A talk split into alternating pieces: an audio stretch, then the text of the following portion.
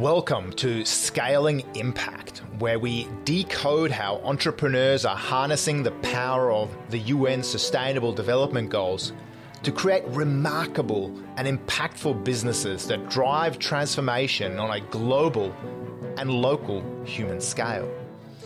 We explore how sustainability is elevating our human consciousness and catalyzing us to create within constraints. We decipher why now is the biggest entrepreneurial opportunity since the dawn of industrialization and what leaders and entrepreneurs can do to harness the winds of change.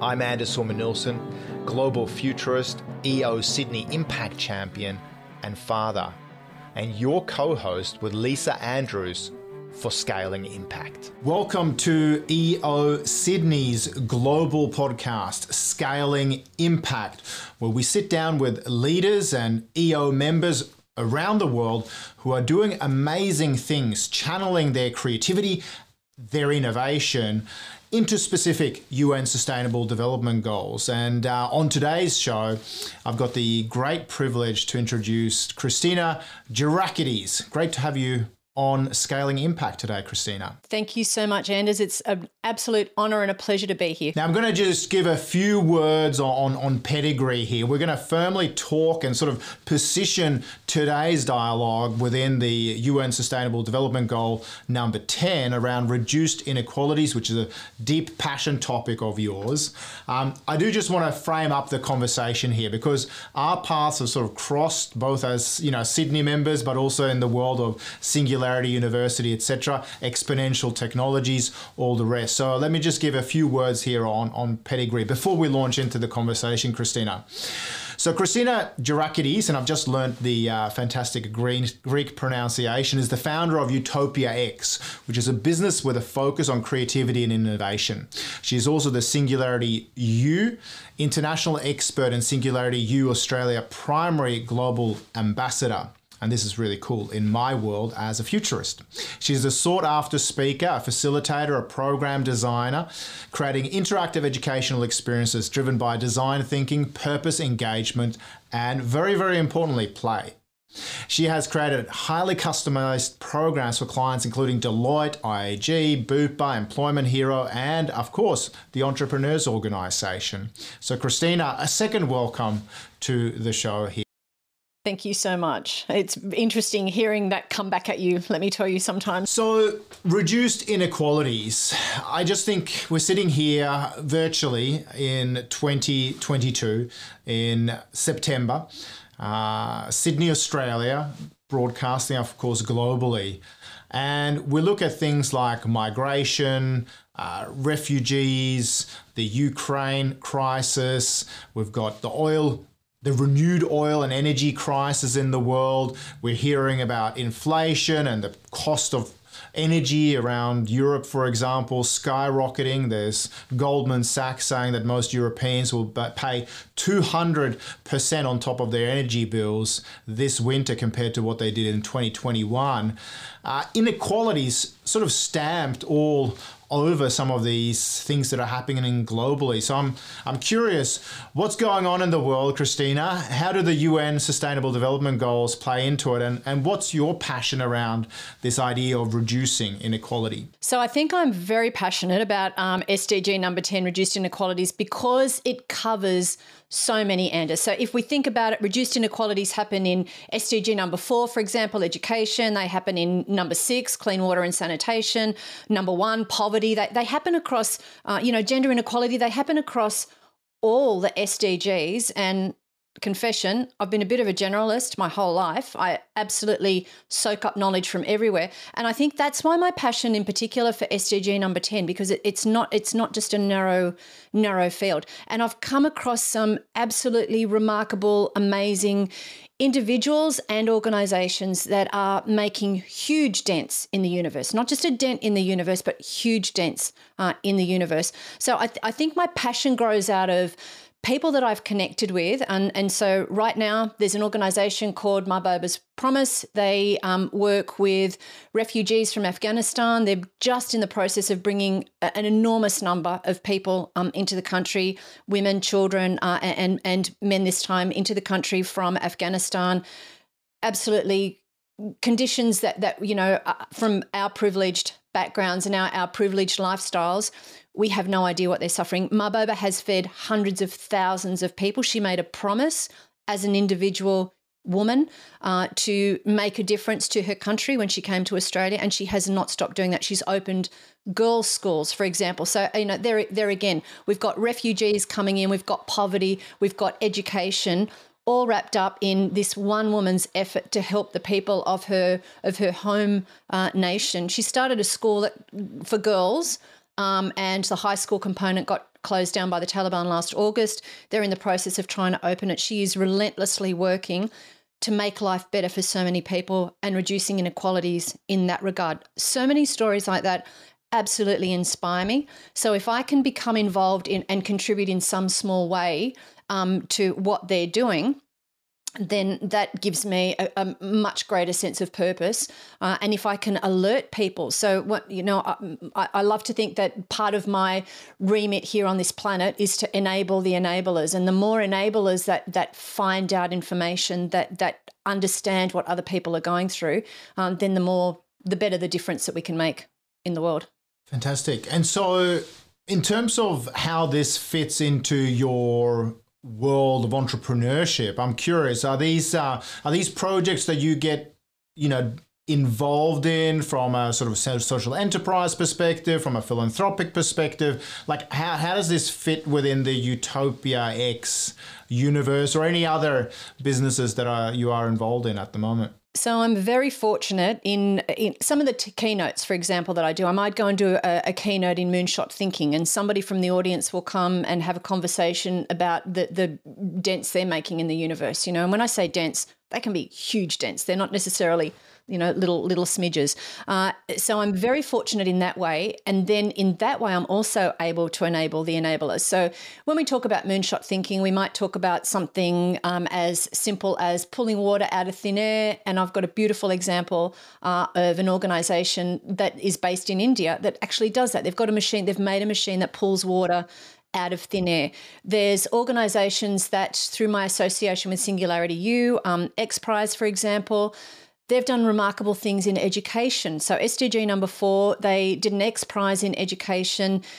You had to be able to, to create an app that allowed people in or children in third world countries to, to reach basic numeracy and basic literacy in 18 months just using your app no adult intervention. There were some um, keyboards, not keyboards, sorry, uh, devices donated. So Bill Gates donated I think it was five thousand devices. They only gave two and a half thousand out because they knew that um, that they would kind of need replacing. One adult was involved in the project, and that one adult was in charge of solar charging the devices at the end of each day. There was a ten million dollar X prize, and if you if you ticked the goals, ticked the outcomes at the end, and these children had basic numeracy and literally literacy skills at the end, then you received part of that money. So I think things like that I bring into my work all the time. And if people know what's going on, then they're not so daunted about being able to make, um, you know, the, those. They're not daunted by wanting to contribute or to finding a cause or, or whatever it is um, that they're passionate about. And so, one of the actions that we ask people to take particularly when we talk about SDGs, particularly when we talk about um, impact and the impact that we can have, is to find a cause go and have a look at all the SDGs. There's 17 of them. Each of the 17 have sub targets. Go and have a look and, and knock off a tiny little bit um, of the sub target. You know, I like to say that the ocean is made up of, of a lot of tiny droplets of water, but when those tiny droplets of water come together and form an ocean or a lake or a huge wave, you know, the power and the force behind that is absolutely incredible. So if we band together and join forces like that, then then we can have an impact and we can greatly contribute to reducing the inequalities that are everywhere, whether it's around age, whether it's around um, sex, whether it's around ethnicity, whatever the topic is where there's some aspect of reduced inequality, we can make a difference. You know, I saw Grace Tame the other day at, at a at a breakfast, and her her final words were, "Make a noise."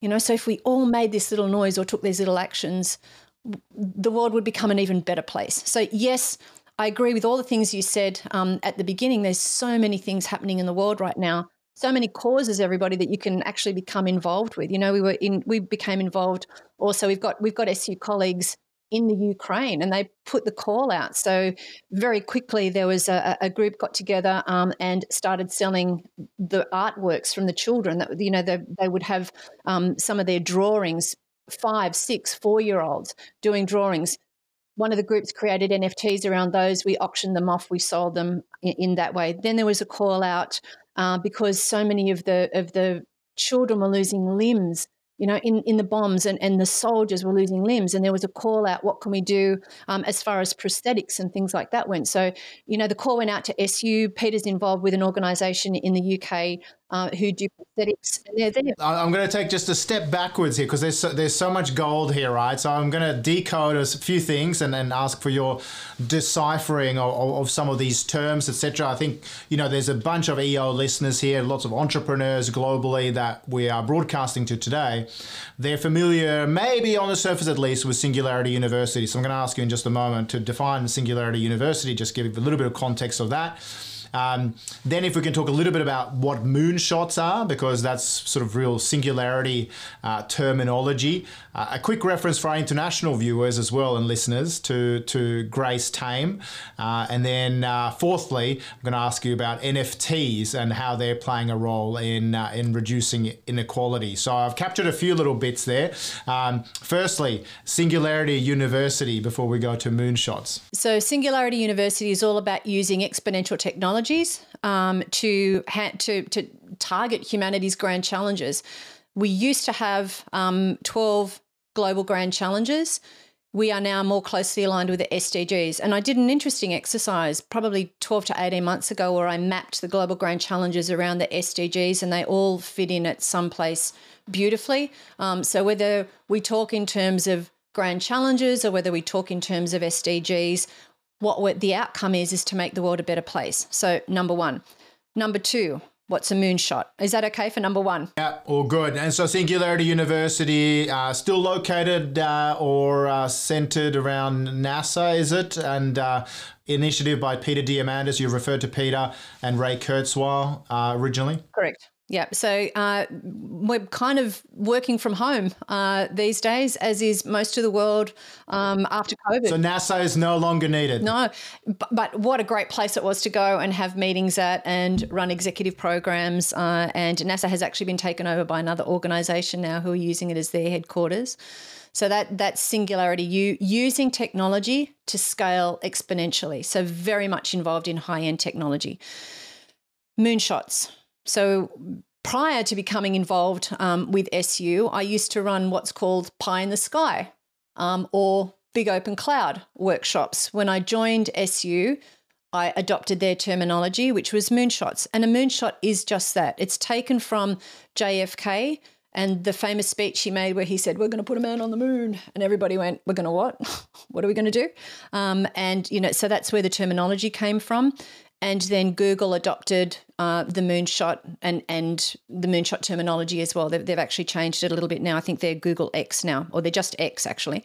Uh, so um, moonshot is striving to make something possible that you never actually thought was possible, uh, but trying to figure out how you're going to get there. So if you think about JFK going, we're going to put a man on the moon, yes, there had been space travel, um, but they hadn't put a man on the moon yet. So how they were going to deal with the oxygen factors, with the breathing, with apparatus, with gravitational pull, so many physics and algorithms and everything wrapped up into that. So, how they actually got there and how they did all the calculations and, and, the success of that whole project. And now we've, you know, this year we've put two spaceships on Mars. So, or last year, sorry, we put two spaceships on Mars. So, a moonshot is knowing that you want to do something, but you have absolutely no idea how you're going to get there. So, flying pig, pie in the sky, whatever you want to call it, it's that big dream and then the incremental steps that you may need to take in order to get there. So, that's number two. Do you want to remind me what number three was? Grace Tame. Okay. So Grace Tame is a voice for sexual abuse, sexual harassment in the workplace. Uh, and she has been absolutely vilified by some people um, for the work that she's doing. She's 27, I think. Uh, and she's Australian she, of the Year. Australian of the Year last year. Yep, 2021. And, and she was the one that was responsible for naming the perpetrator. So she actually has brought to light the fact that why shouldn't the perpetrators be named? Uh, and that that's one of the things. But she is working relentlessly now uh, to have a voice, to give other people a voice, uh, and to ask people to do exactly that, make a noise. So if you go and have a look at the remarkable work that she's doing, she actually has uh, she has a lot of haters, which I find. Um, and this is this is her, you know, this is coming from her the other day. Uh, which is totally bizarre. Um, but she is doing remarkable things and freeing up a lot of not just women, but men as well. So she's given everybody a voice in that sexual abuse, sexual harassment arena. And she very much made a point um, that it's not just happening to women. She said there was one in, it was happening to one in four women, one in six boys, which means that one in five people in Australia um, have suffered some kind of sexual abuse. So those figures are quite horrifying. So she's bringing attention to all of that. And a real voice for reducing inequality in, in, in that very, very important space. Um, and I can imagine that she's ruffling one or two feathers uh, around the world, making uh, a few people feel very uncomfortable if they have very a very dark history of being perpetrators potentially, because uh, she's literally been you know changing the laws, particularly in Tasmania, but also with cascading effects in Australia. Um, so there's probably a few people that don't like this idea that there are you know strong uh, strong voices, female or otherwise, uh, who are driving real change and potentially exposing perpetrators. So I think there's you know there's a, there's a lot of unease potentially about this idea of reducing inequalities because some people some people actually like the status quo. I can't. I don't know that I can even go there, Anders. Um, some people do like the status quo. Uh, one of my one of my favorite sayings is. Um, good bad things happen when good people walk past and do nothing so if you if you actually see some kind of bullying and you walk past it, uh, then does that make you any better than the bully um, themselves? If you see an injustice, and then we need to be very careful here because calling out what some of these things are requires a judgment. And who's to say whose judgment is right or wrong? But clearly, there's things that are clearly wrong, in my opinion. I'm just going to qualify that because we're all a product of our perceptions, our our assumptions, our geography, our socioeconomic um, backgrounds, etc. So our perceptions are what we then decide and define by terminating what's good and what's bad. Um, so if we're going to, and again, the same thing, how do we define an inequality? So I think those people that have experienced inequalities in particular can very much call them out. So I remember um, if I go back, so how did all this start for me? I have a Greek background, but I'm second generation. My dad was actually born um, in Australia. And uh, as a Greek female, um, that went to school, I got very much picked on and bullied. And I had some racist teachers, and I, I, had no idea I had a very beautiful, warm, loving, amazing family. But I would find myself being thrown up against the school shed um, because I had a Greek name, you know, Gerakiteys Greek name. So, uh, and so for me, that that I have this absolute um, disdain for bullies.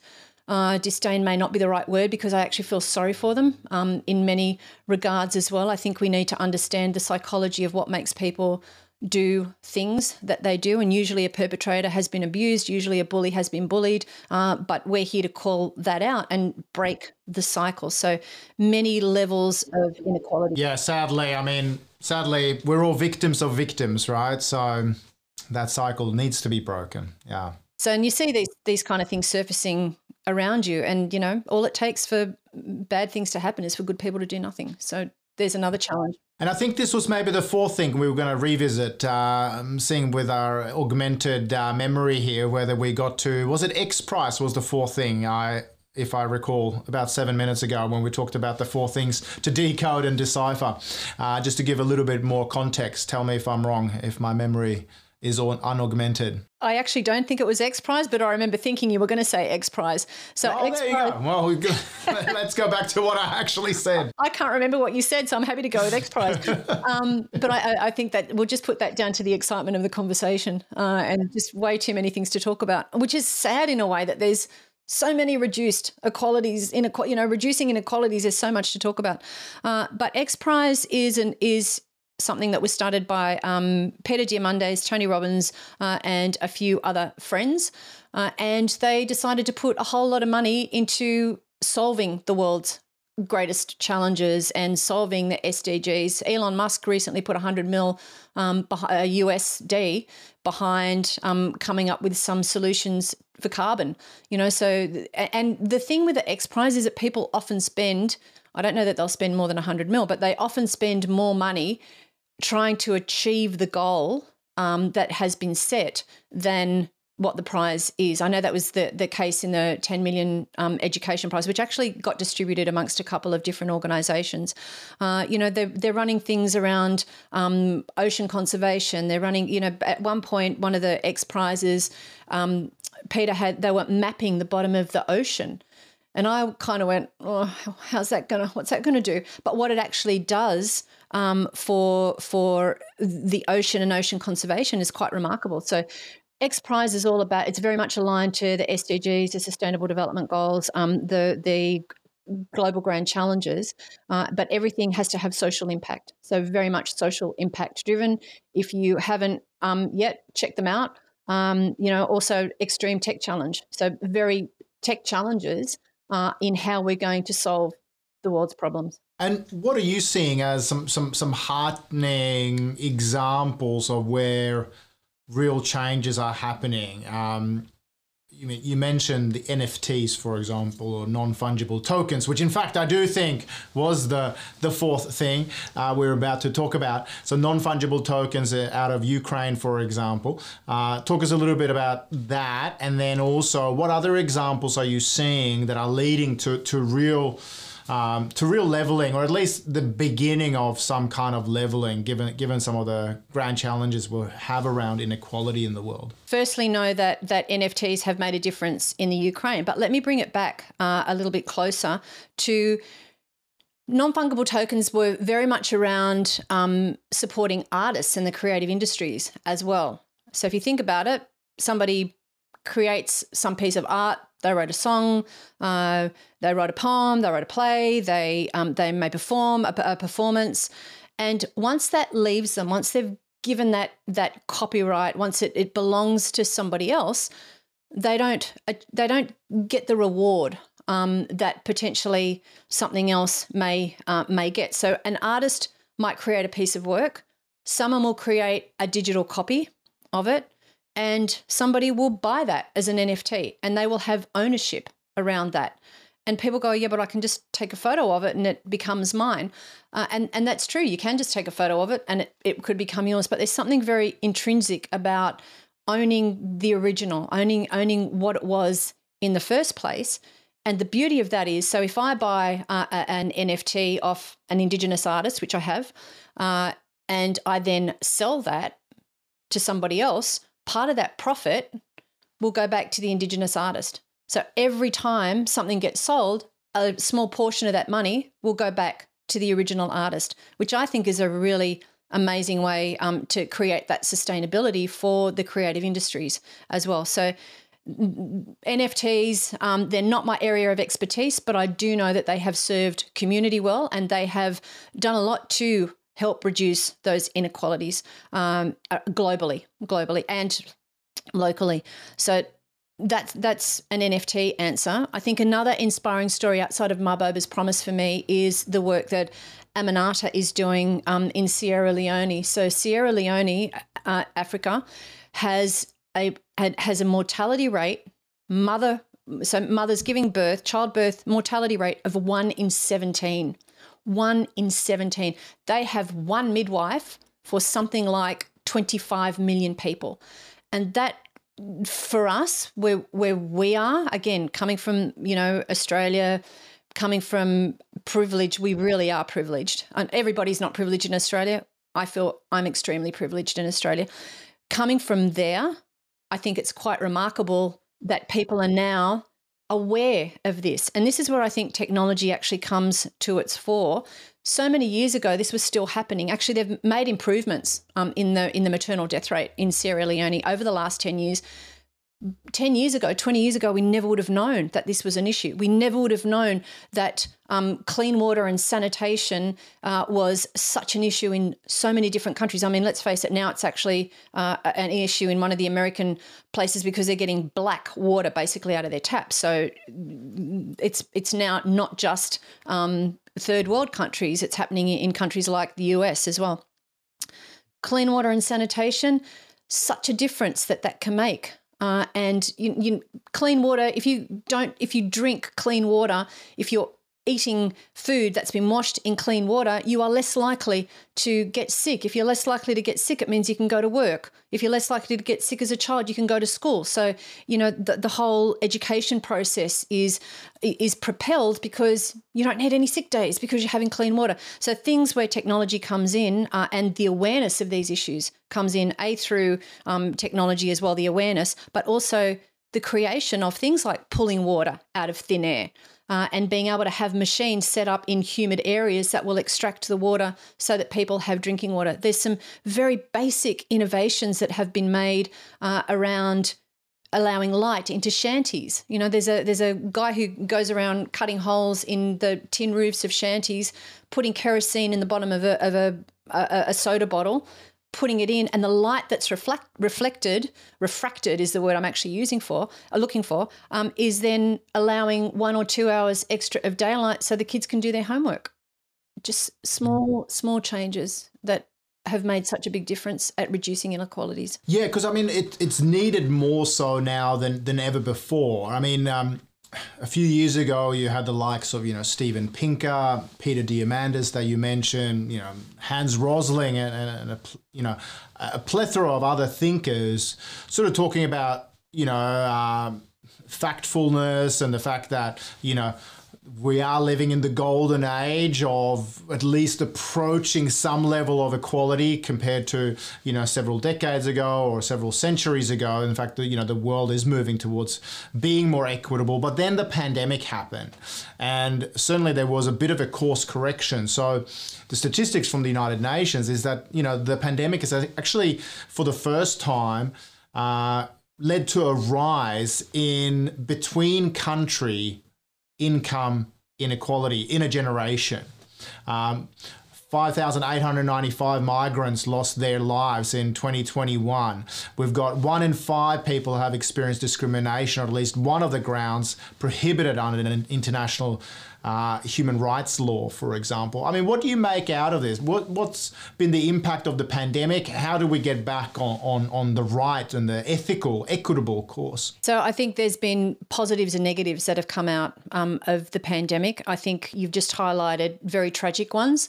Uh, so particularly the loss of migrant lives. You know, people haven't been able to move uh, between borders, but then on the other hand, some people have moved easily between borders. Uh, and I know there were there were um, some immigrants that landed um, from Albania in Greece, for example, and the Greeks took them in, fed them, watered them, you know, clothed them, etc. So there's there's all these uh, uh, alternate stories that we may not see in in the figures that have been collected. So good and and not so good things. Again, there's a judgment in in that, but you know clearly nearly six thousand migrants losing their lives is absolutely tragic. I also think that there, so we, we're very good at highlighting the negatives. Uh, Peter has a whole list, Peter Diamandis has a whole list of things that have improved over the last um, 20, 30, 40 years uh, and how less people are dying, less people are dying from disease, etc. You're right, absolutely correct. The pandemic threw some of that backwards, but the pandemic also made us aware of mental health issues. We were never so aware, or maybe we were aware, but they were kind of swept under the carpet. Uh, and now stigmatized, yes, yeah, absolutely. So now we it's not so stigmatized. Now we are banding together to help people. I have never been asked, "Are you okay?" so many times as I as I was a few days ago on September 9 when it was "Are you okay?" day um, in Australia. Uh, so I think things like that have been highlighted. The joy that people found in playing music from balconies you know, what was highlighted. So that camaraderie that didn't it didn't matter where you were really. Um, there was this sense of community that was happening. So in areas the pandemic actually did take us back to this sense of community and listening to each other talking to each other interacting with each other. And again if we didn't have the technology however we never would have known what was going on. The technology also allowed for open sourcing around we need to fix this. What can we do? So a lot of the, the pharmaceuticals and, and you know, so there's a whole other debate around vaccines and everything else, and, and that's not the purpose of this conversation. But the purpose of this conversation is to say it opened up for collaboration. And collaboration is one of the biggest things that's needed to reduce inequalities globally. And it's not only just globally that we need to reduce the inequalities, it's in our own homes, it's in our own communities, it's in our schools and our workplaces. And they don't have to be huge, huge things that we're noticing. They might be, they might be something much smaller. So, you know, SDG number 10, reduced inequalities, has has you know uh, seven, eight subcategories. And some of those subcategories themselves, if we make a small dent in in those, and I think what the pandemic has done is given an individual a voice, uh, and it's actually celebrated a lot of people for their uniqueness. Uh, and said that we can all make a difference, but we don't all have to make a difference like Peter Diamandis or um, you know Rosa Parks, or although Rosa Parks is another story in in itself. We can all make our small steps to make the world a better place. And there's a there's a beautiful um, New Zealand uh, Maori saying. I wish I had actually had it up on a screen so I could have I could have read it. Uh, but it's Waka Papa, I, I think is how it's pronounced, and it talks about the legacy that we want to leave behind. And I think if we can focus on the legacy that we want to leave to our children, our children's children, our children's children's children, a lot of the ancient tribes looked forward seven generations, not just to you know the great the grandchildren or the great grandchildren that, that you and I might might one day have and or might one day um, think that far ahead but it's it's ahead seven generations. What kind of planet do we want to leave them? What kind of sustainability do we want to leave them? What kind of medical situation do we want to leave them? So always thinking um, in in terms of community and I think the pandemic helped highlight potentially some of the inequalities around community uh, and has hopefully brought us. I'm an idealist. I'm an optimist. Always will be. Always have been.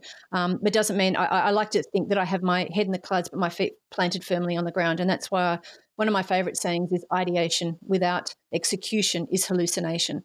So we can talk about these things, but if we're not actually actively involved in changing one small thing or two small things or three big things, depending on the energy that you want to put behind it, um, then for me, it's hallucination. So you have this, I mean, you, you sort of inhabit this space that I think is really fascinating in terms of, you know, the intersection between Singularity U, the entrepreneurs organization, the sense that technology can lead to exponential social impacts around the world, and then of course with a you know a smithering of uh, of uh, UN SDGs in in there in, in the middle as well, um, and I think of one of those goals and i think you know the united nations has been quite quite intelligent in the way that it's actually uh, sort of doubled down on the role of technology within this framework that is the united nations sustainable development goals. Because when it comes to reduced inequality i mean they even point out things like that by 2030 we should be able to reduce to less than 3% the transaction costs of migrant remittances and eliminate remittance corridors with costs higher than 5%. And again, to me, when you mention NFTs before, or when we think about the blockchain or new payment technologies, these are all technologies that can actually help democratize access to, to funding, uh, to get people paid for their intellectual property, etc.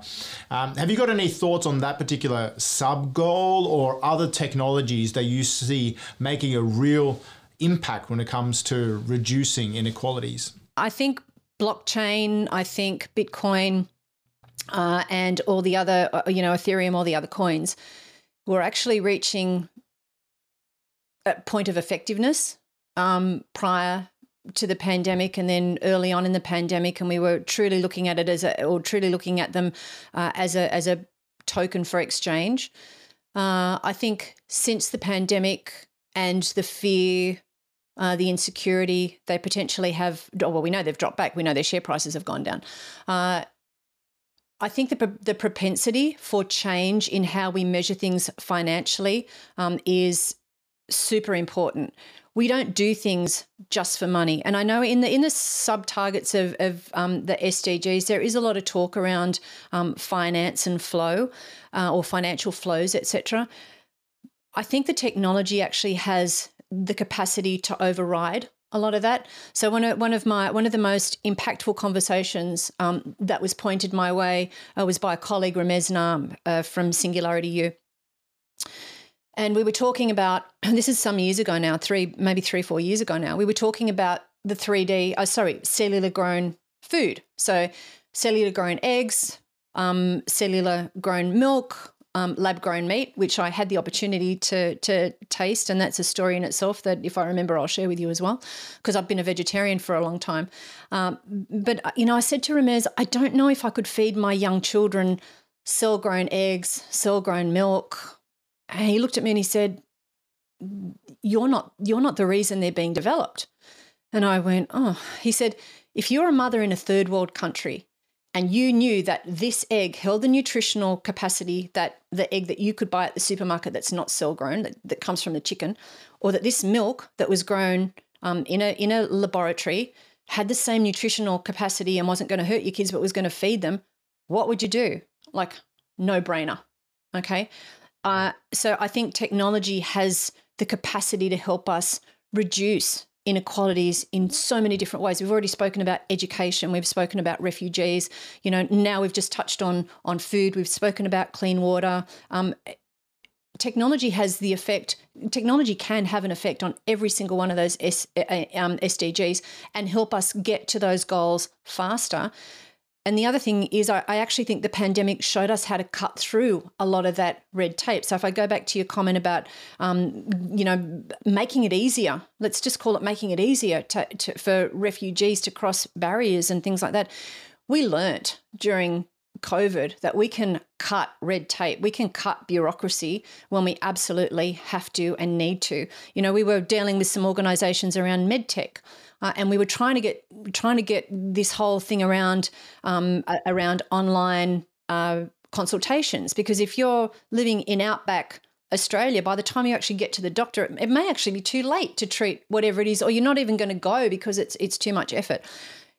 All of a sudden, telehealth was okay during COVID because otherwise places were shutting down, uh, and and I think we came to the realization that we don't need to go through as much bureaucracy, as much red tape. Usually, a something's been put through bureaucracy and there's been a, a red mark next to it, and you've now got to do 10 steps in order to cross that barrier because one person or two people have done something wrong, even though a thousand people may have worked the system properly and you know contributed and, and done all of that but we, we make so many rules because one person ma- made a mistake or two people made a mistake rather than teach those people how not to make a mistake rather than you know, maybe we need to double up on the efforts of, of the, the whole fraud and cybersecurity, and that's a whole other thing as far as um, reduce, reducing inequalities goes. Maybe that's where we need to double down the efforts, but we know that things can get cut, and we know that technology has the capacity to hasten up feeding the world poor, making sure everyone's got clean water, making, you know, renewable energies. It just drives me insane sometimes the the conversations around is climate change real? Is it not real? You know what? even if it's not real, let's respect the planet. If you think it's not real, I, I not in that basket. I, you know, no way um, actually think that climate change isn't real. Um, let's make changes. Let's let's revere the planet. Well, I mean, the the, the, the thing here is as well. I mean, like the human factor comes into it. I mean, I've sat and had conversations and um, some dialogues with with people who you know who love eating highly processed meat products like. Um, you know, frankfurters or uh, hot dogs, for example, that come from, you know, factory farmed animals and have been process to the nth degree uh, express skepticism towards lab grown meats. And i'm kind of going okay well you know what is what is the real difference here? And and sometimes it's just that the legacy the, the, the you know the status quo the you know the incumbent ideas that actually threaten uh, progress towards the future.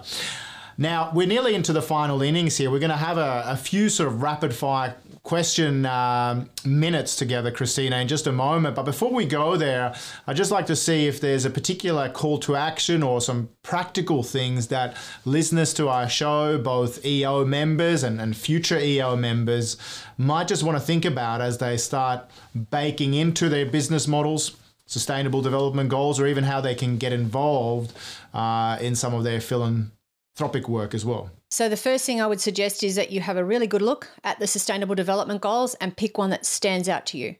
Um, the second thing is there's a whole lot of sub targets um, attached to those goals. Don't just go, oh, how on earth am I going to solve the world problem around clean water and sanitation?